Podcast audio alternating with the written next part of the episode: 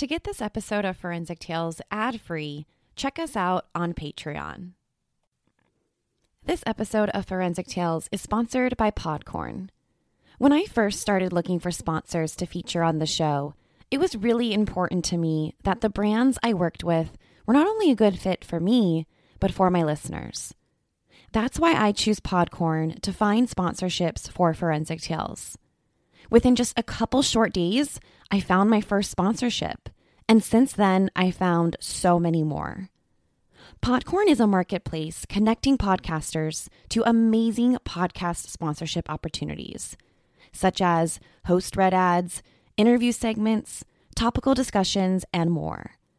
And because I'm a one-woman show, I need to be able to quickly and efficiently share with you trusted products and services.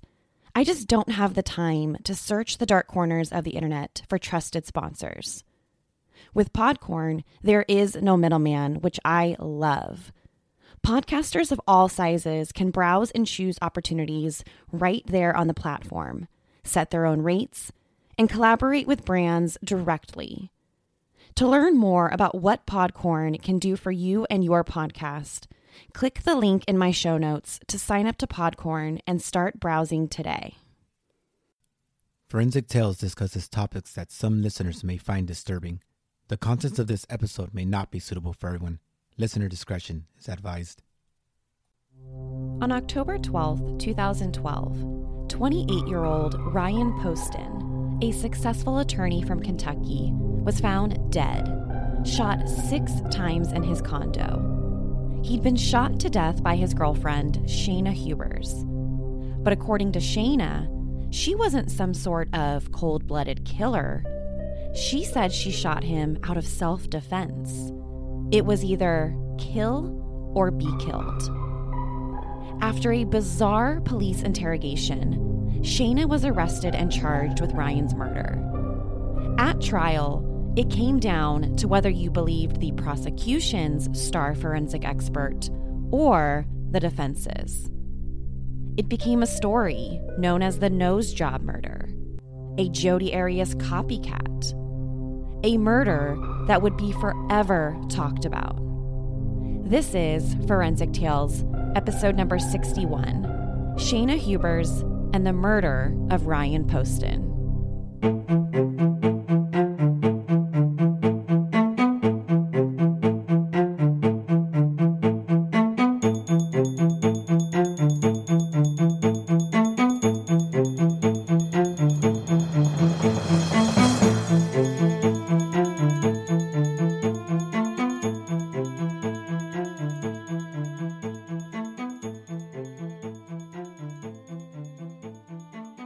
Welcome to Forensic Tales.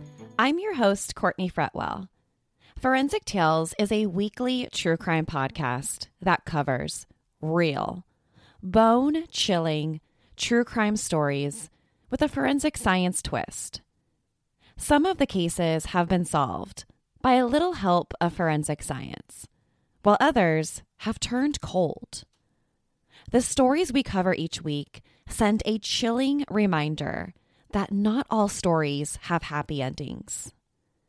If you're interested in supporting the show and getting early access to weekly episodes, bonus material, ad-free episodes, merchandise, and so much more, consider visiting our Patreon page, patreon.com/forensictales.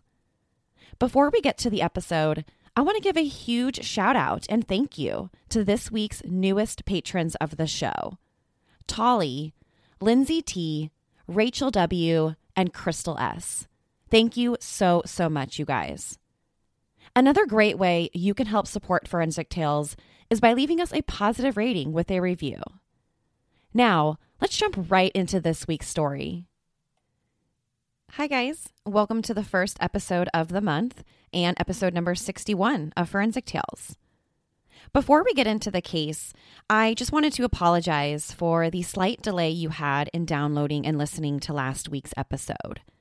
The hosting company that houses our episodes was hacked over the weekend, which caused some delays in downloading and even for a short period of time caused all of our episodes to be unavailable.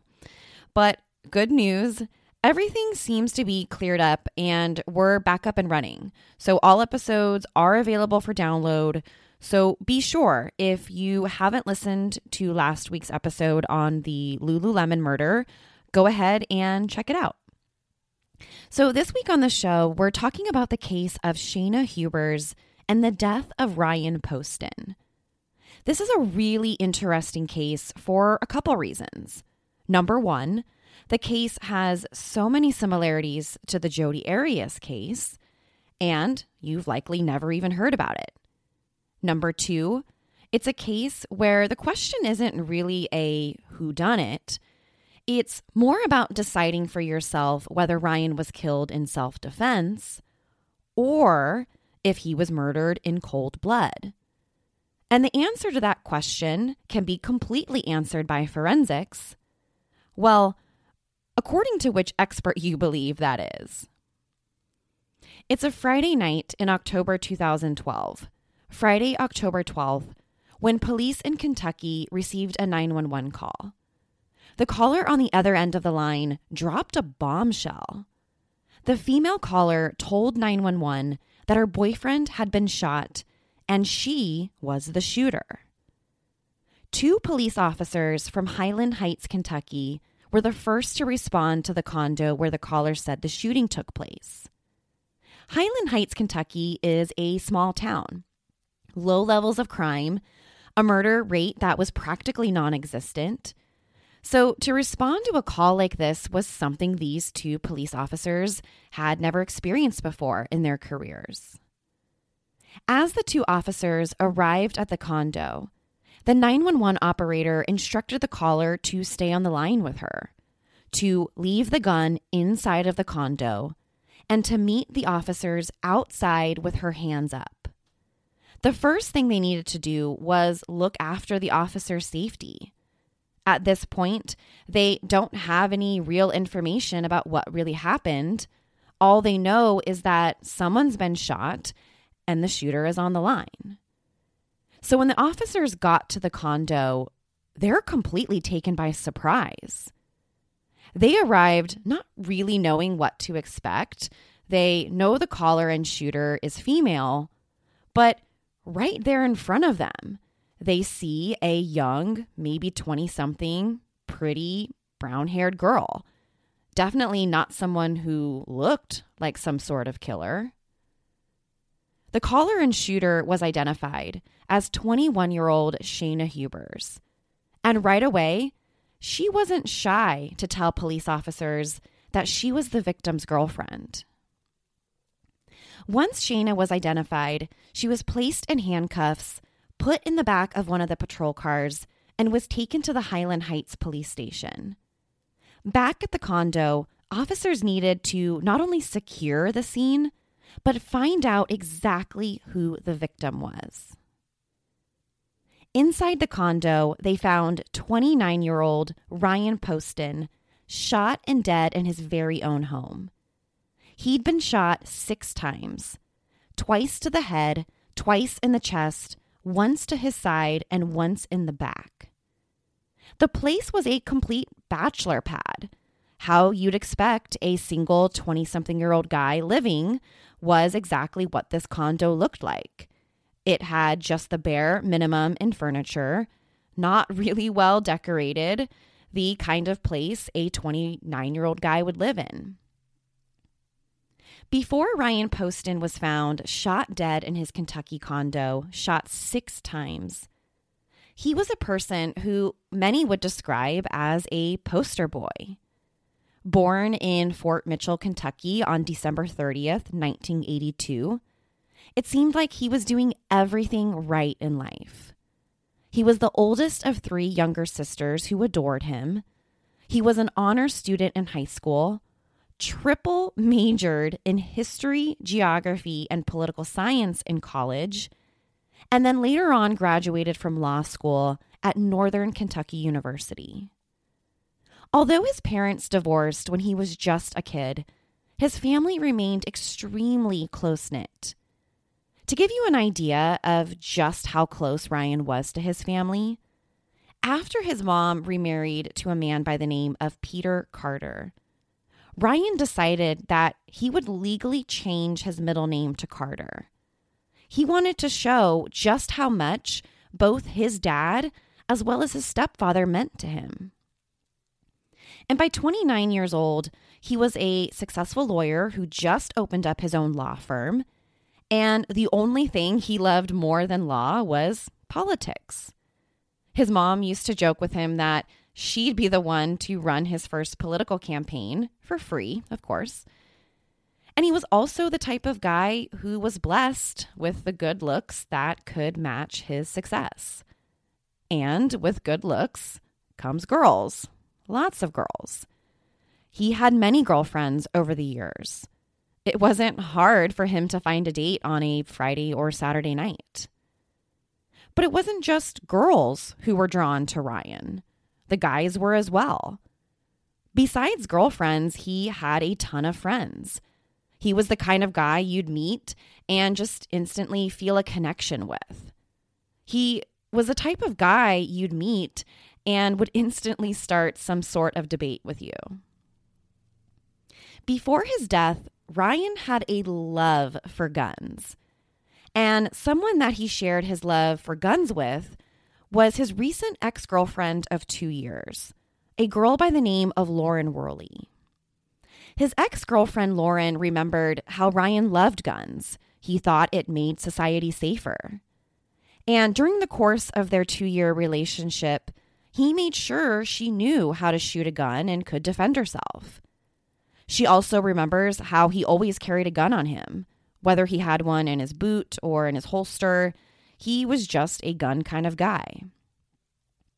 After Ryan and Lauren broke up after almost 2 years together, he started that rebound stage, like we all do after a relationship, and he started dating other girls.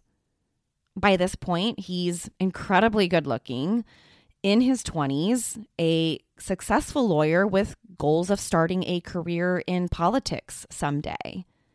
He was what many of us would probably describe as a perfect catch. 2011 is when Ryan met one of these rebound girls. In 2011, Ryan, who was 28 years old at the time, met 19-year-old Shayna Hubers. Ryan was actually introduced to Shayna through his stepcousin. His cousin went to college with Shayna at the University of Kentucky, and she thought Shayna could be a good match for Ryan, who just ended a 2-year relationship. So after adding each other on Facebook and being introduced by Ryan's cousin, they quickly hit it off and started dating. They both had an almost instant attraction to one another. Shayna was also incredibly pretty, was just finishing up her degree in psychology at the University of Kentucky, and was pursuing a master's degree in school counseling. It wasn't just good looks they had in common, of course. Just like Ryan, Shayna did extremely well in school. She graduated at the top of her class, and by 2012 was starting her master's program. She was the kind of person who wanted to be good at everything she did. All of these are qualities that could absolutely attract a 28-year-old successful lawyer. Even though things between Ryan and Shayna started to take off in the beginning, they were smitten with one another. Their instant romance didn't seem to last long. Throughout 2011 into 2012, Ryan and Shayna had what many described as a volatile relationship. They seemed to be on and off, and to be honest, probably more off than on.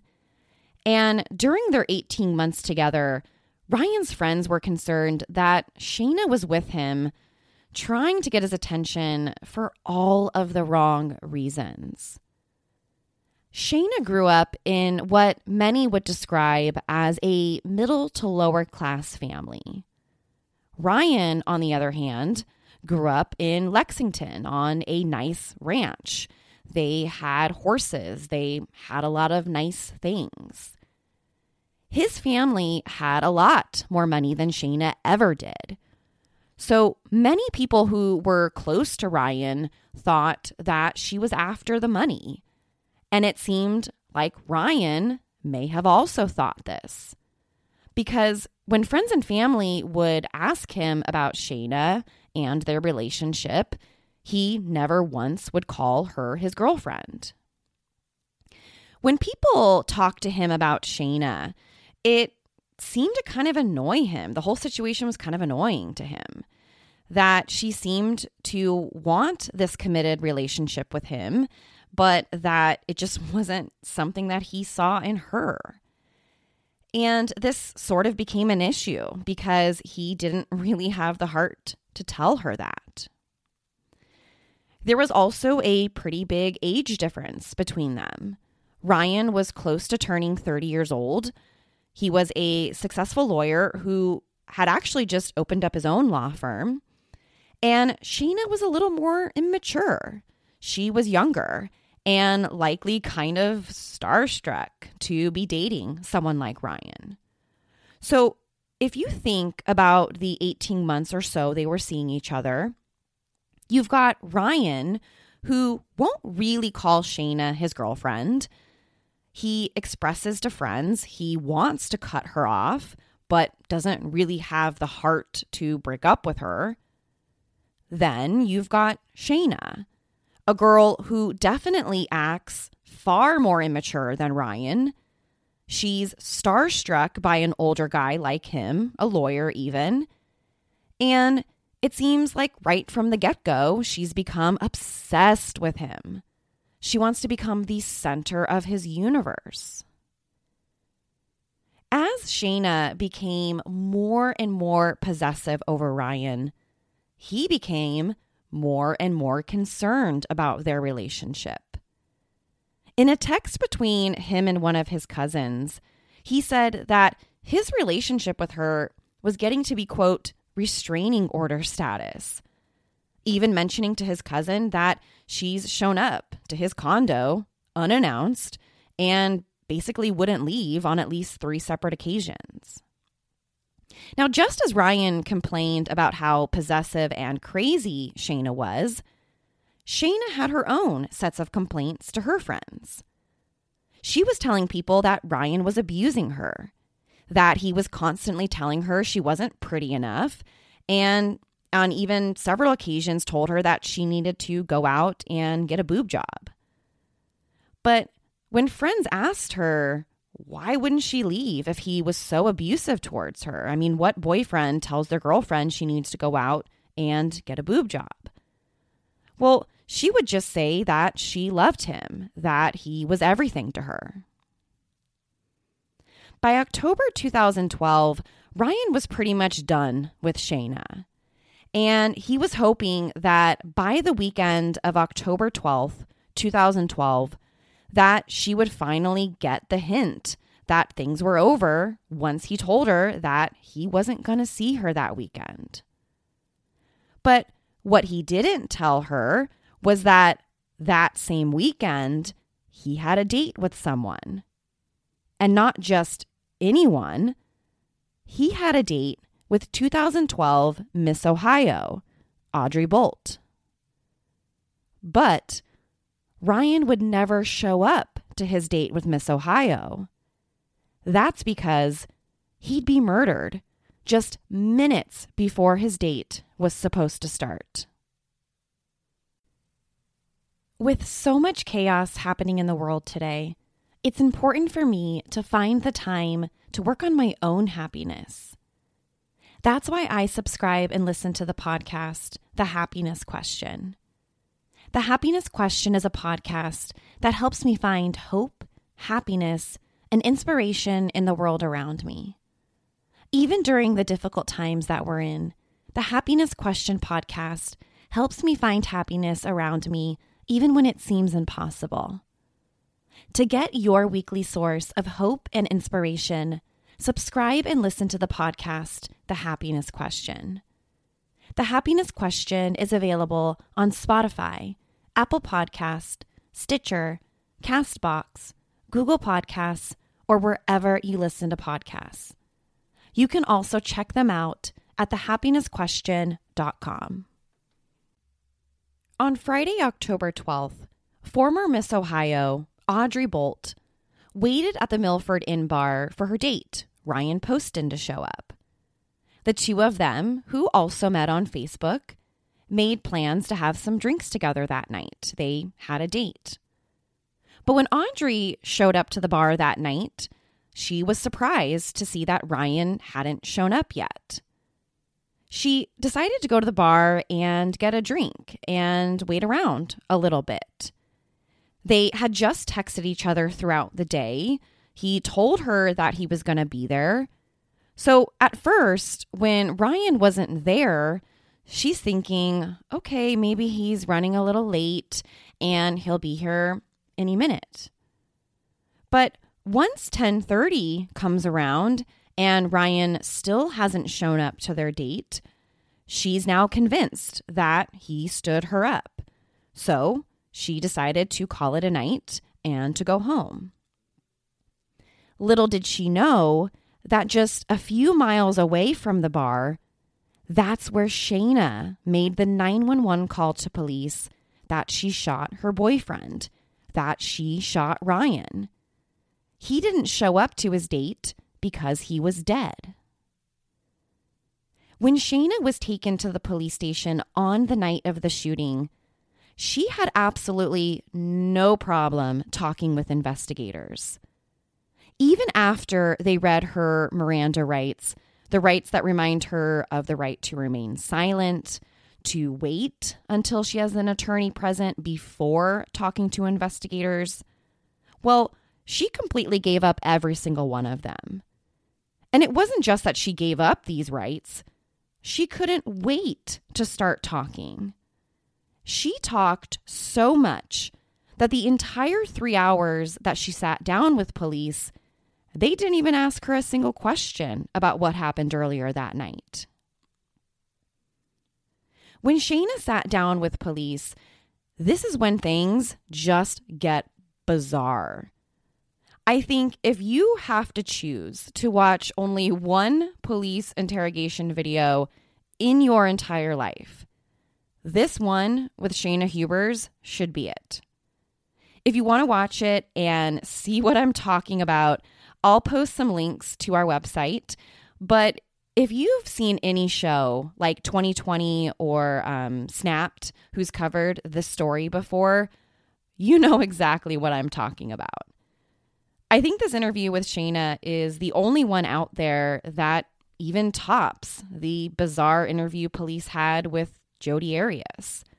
And of course, we all remember the Jodi Arias police interrogation video where she did handstands in between interviews and while officers were coming in and out of the room.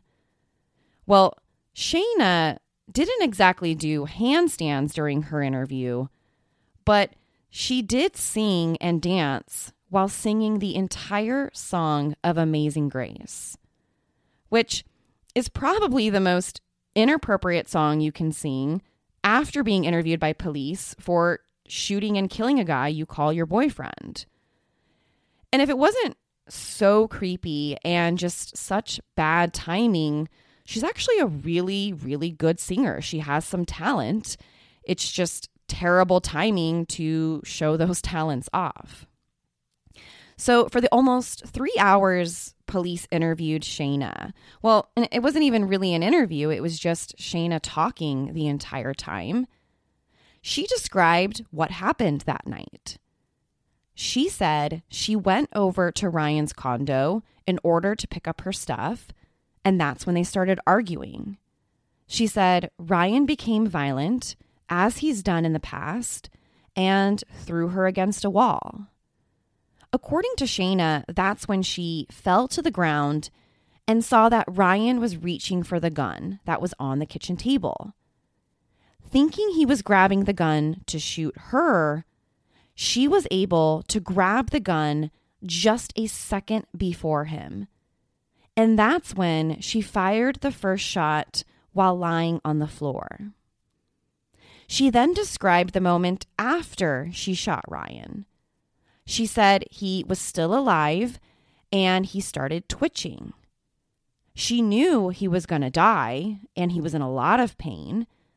And because she didn't want him to suffer any longer, she grabbed the gun and shot him 2 more times. But he still didn't die. He was still twitching, still moaning. So that's when she shot Ryan in the head for the 2nd time. In her own words, she knew she probably should have left things there, but she didn't. She didn't want him to suffer. During the interview, Shayna made some comments about how ironic she thought that Ryan's obsession with guns is what got him killed. I think she even made a remark saying how Democrat she is, and she wouldn't have even shot a gun if it weren't for Ryan. Now, one of the moments in the interview that I know I'll never forget, and if you've watched this tape, you'll probably never forget either, is that she said, and I'll quote, she said, "I knew Ryan was going to die or have a completely deformed face. He's very vain and wants to get a nose job. Just that kind of person. And I shot him. Right here. I gave him the nose job he always wanted." The only thing better than true crime is true crime with a side of wine. That's why I'm so excited to tell you about the weekly true crime podcast, Upper Left Corner, PNW True Crime. Hosted by Emily, this show tackles a new case each week. Emily begins each episode by telling the history of the city in which the case takes place, which is something so unique. And what I love most about Upper Left Corner, PNW True Crime, is at the end of each episode, Emily shares a local wine recommendation. So, if you're looking for a new true crime podcast to binge, I highly recommend you subscribe and listen to the Upper Left Corner PNW True Crime Podcast. Upper Left Corner PNW True Crime is available on Apple Podcasts or wherever you listen to your favorite shows. That's Upper Left Corner PNW True Crime. Subscribe and listen today. After telling officers that she gave Ryan the nose job he always wanted, she also said that she didn't know if any guy was going to want to date her after they found out that she's shot and killed a boyfriend in self-defense. One of the last statements Shayna made was that Ryan used to say to her, like, "You're just a hillbilly from Kentucky." And when police asked her about how those comments would make her feel, she said, "Yeah, I guess I am. I let the hillbilly come out of me. I shot and killed him."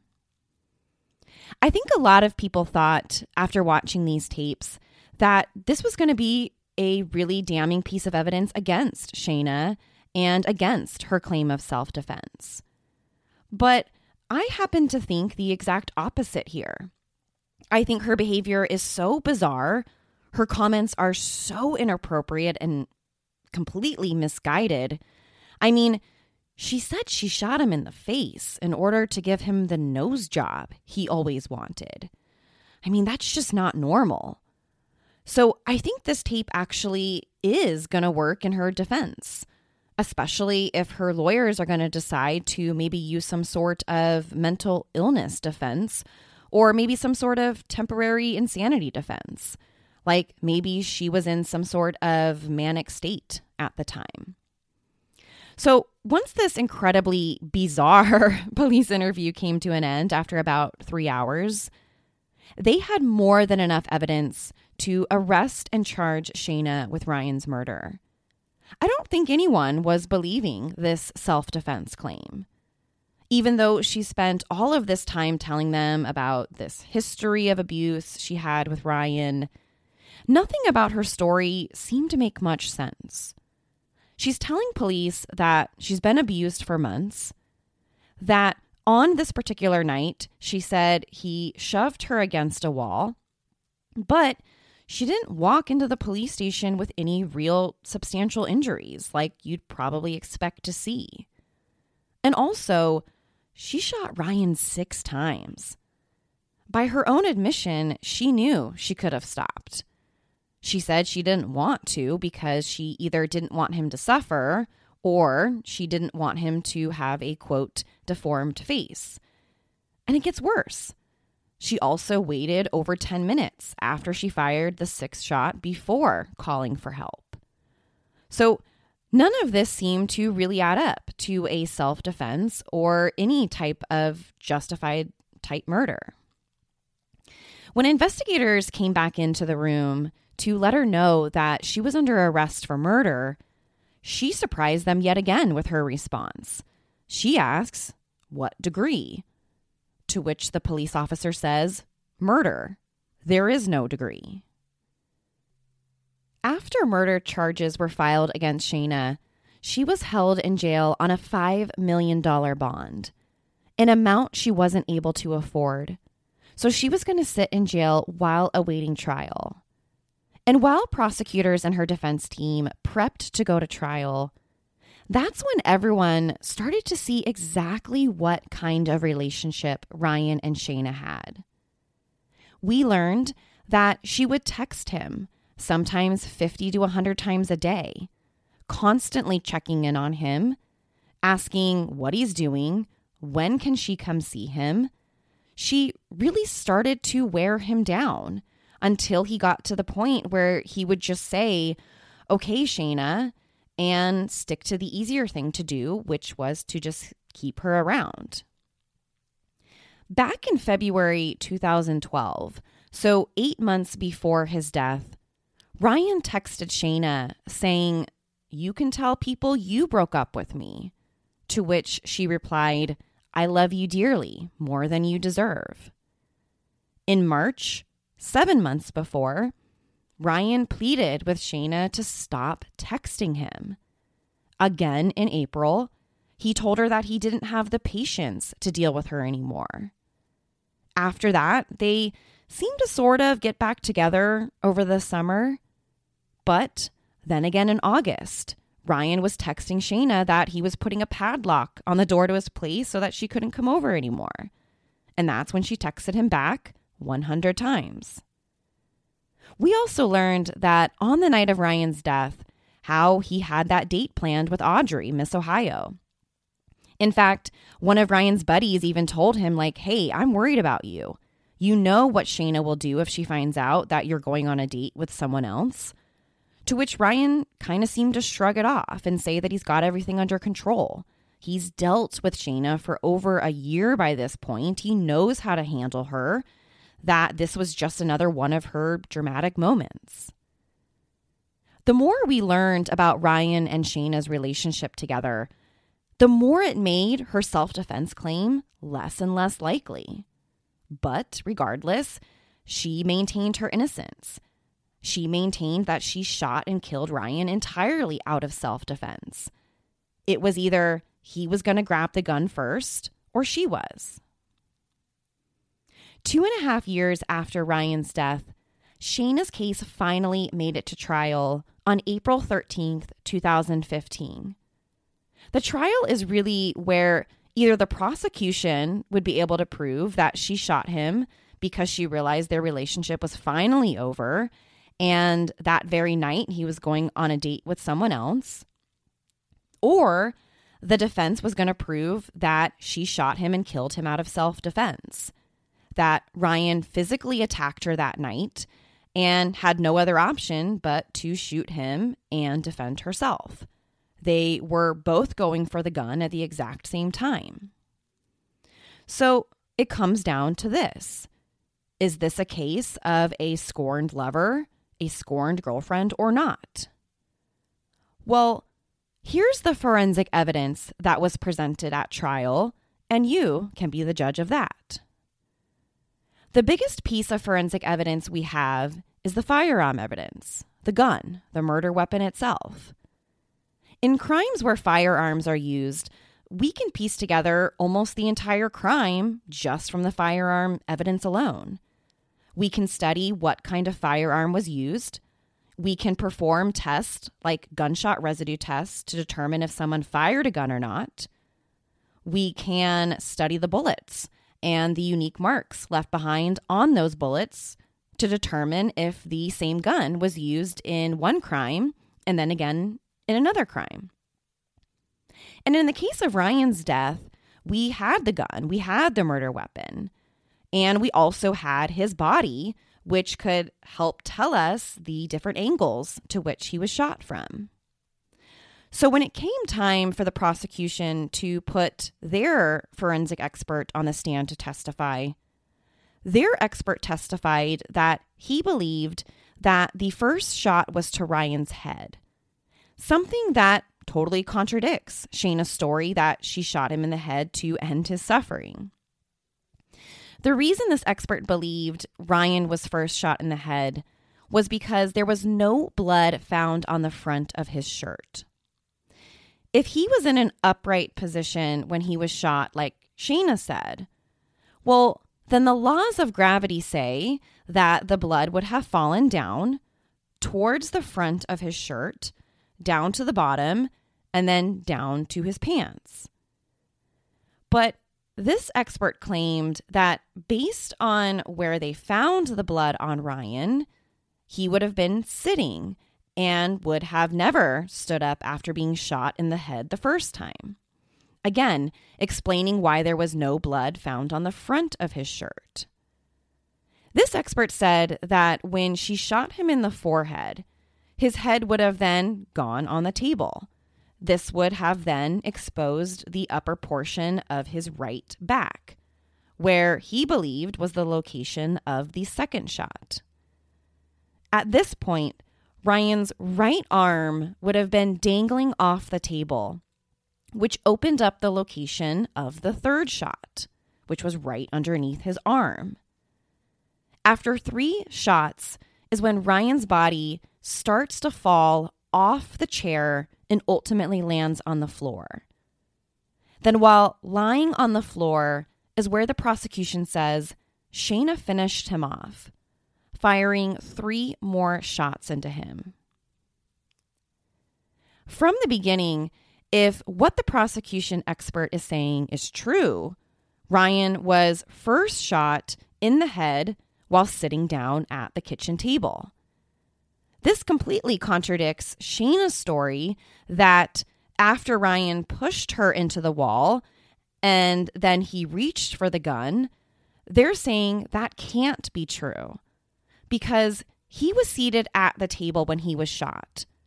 Someone sitting down at a kitchen table being shot in the head isn't someone who's threatening Shayna to the point where she feels the need to defend herself. At that point, he would have been completely helpless, defenseless, certainly not the aggressor or some sort of life or death attack here.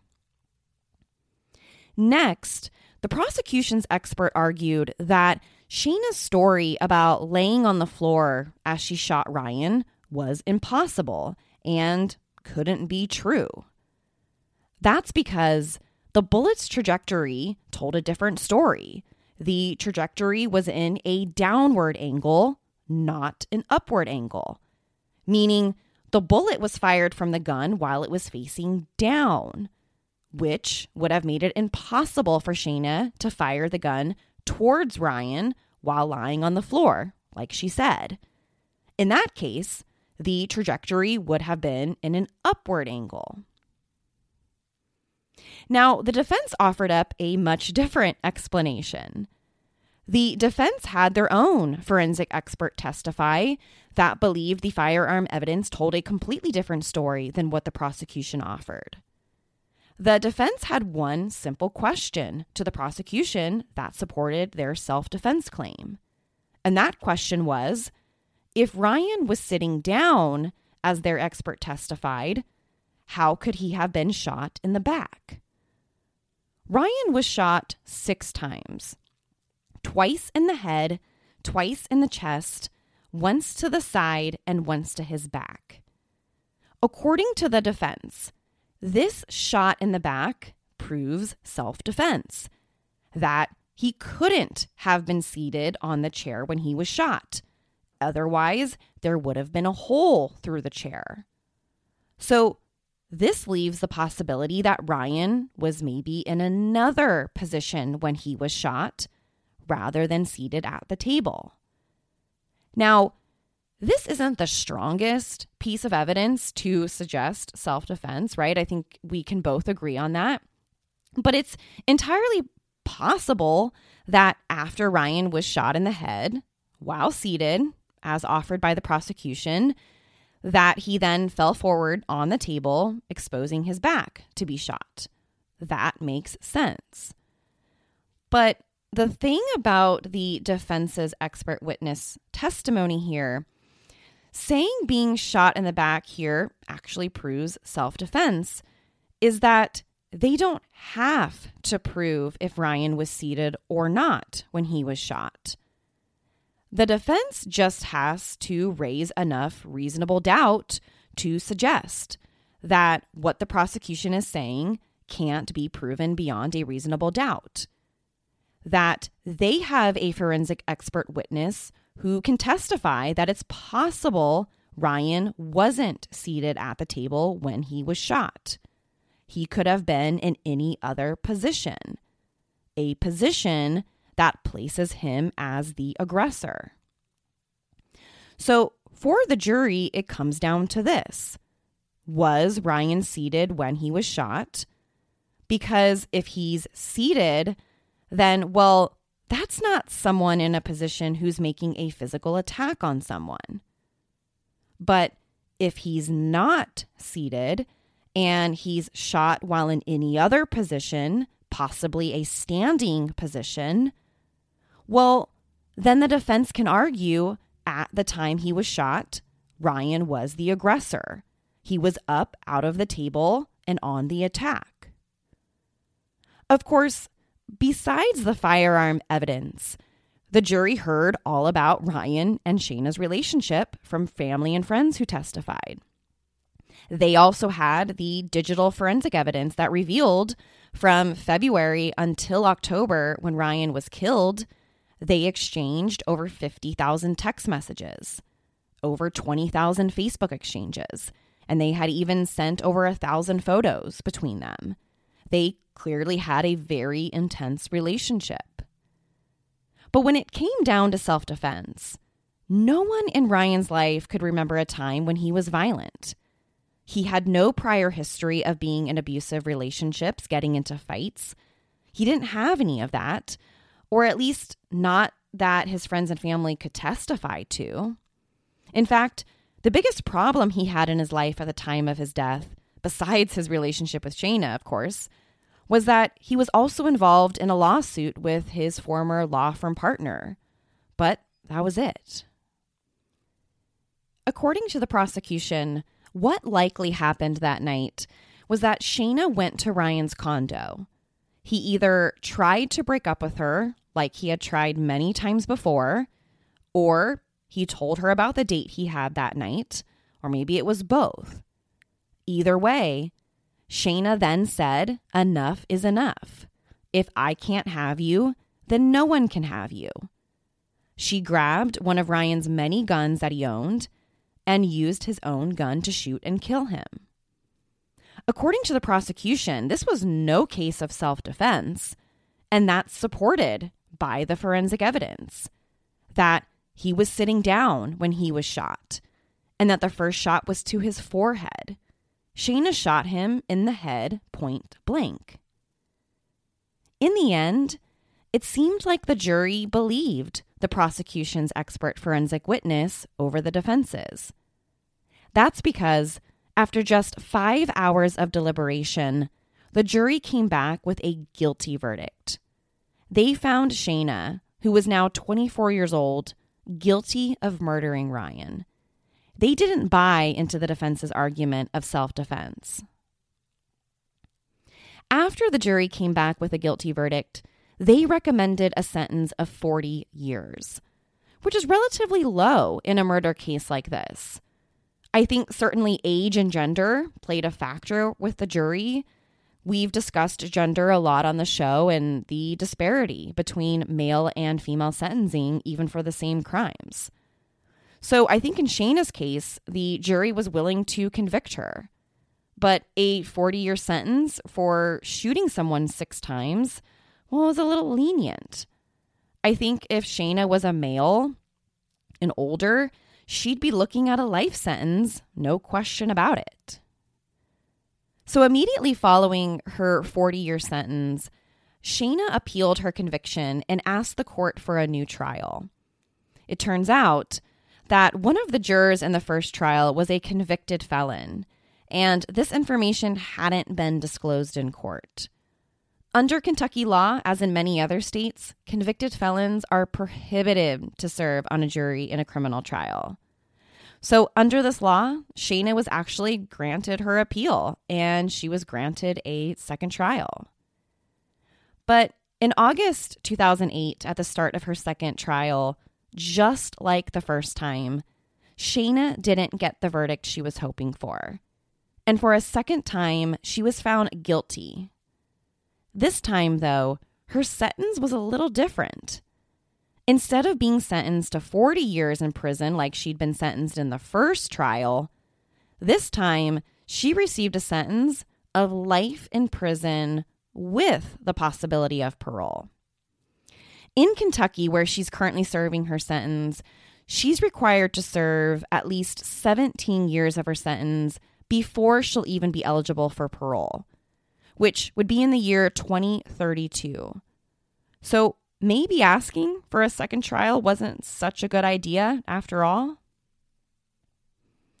Many people have wondered, why didn't Shayna's attorney try a mental illness defense or a temporary insanity defense?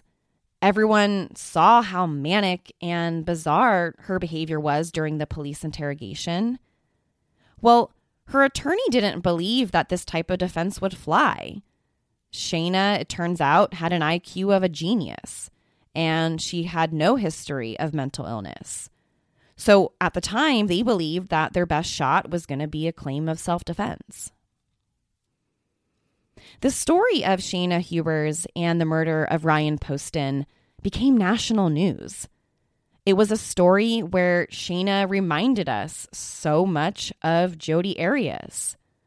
Both Jodi and Shayna were pictured as scorned lovers, as these women who just couldn't let go of their relationships.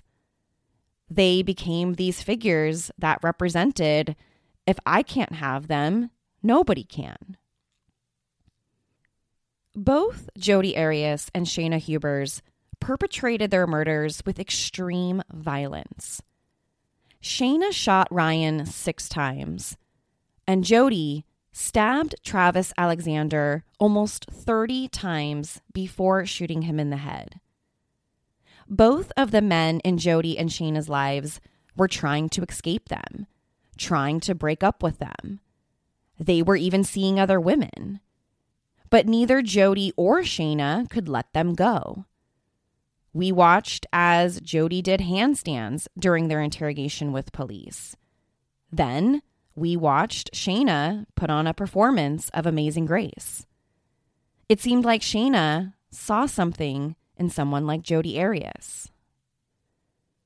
To share your thoughts on Shayna Hubers and the murder of Ryan Poston, be sure to follow the show on Instagram and Facebook at Forensic Tales. Let me know if you believe Shayna's self-defense claim and which forensic expert you believe about the firearm evidence. Also, to check out photos from the case, be sure to head over to our website, forensictales.com. After each episode, I also put up photos from the crime scene, photos of the victims, photos of the perpetrator, and for this week's case, I'll also be posting links so you can watch the entire police interrogation video. Don't forget to subscribe to Forensic Tales so you don't miss an episode. We release a new episode every Monday. If you love the show, consider leaving us a positive review or tell friends and family about us. You can also help support the show through Patreon. All right, you guys, thank you so much for joining me this week. Please join me next Monday. Until then, remember, not all stories have happy endings. Forensic Tales is a Rockefeller audio production. The show is written and produced by me, Courtney Courtney Fretwell.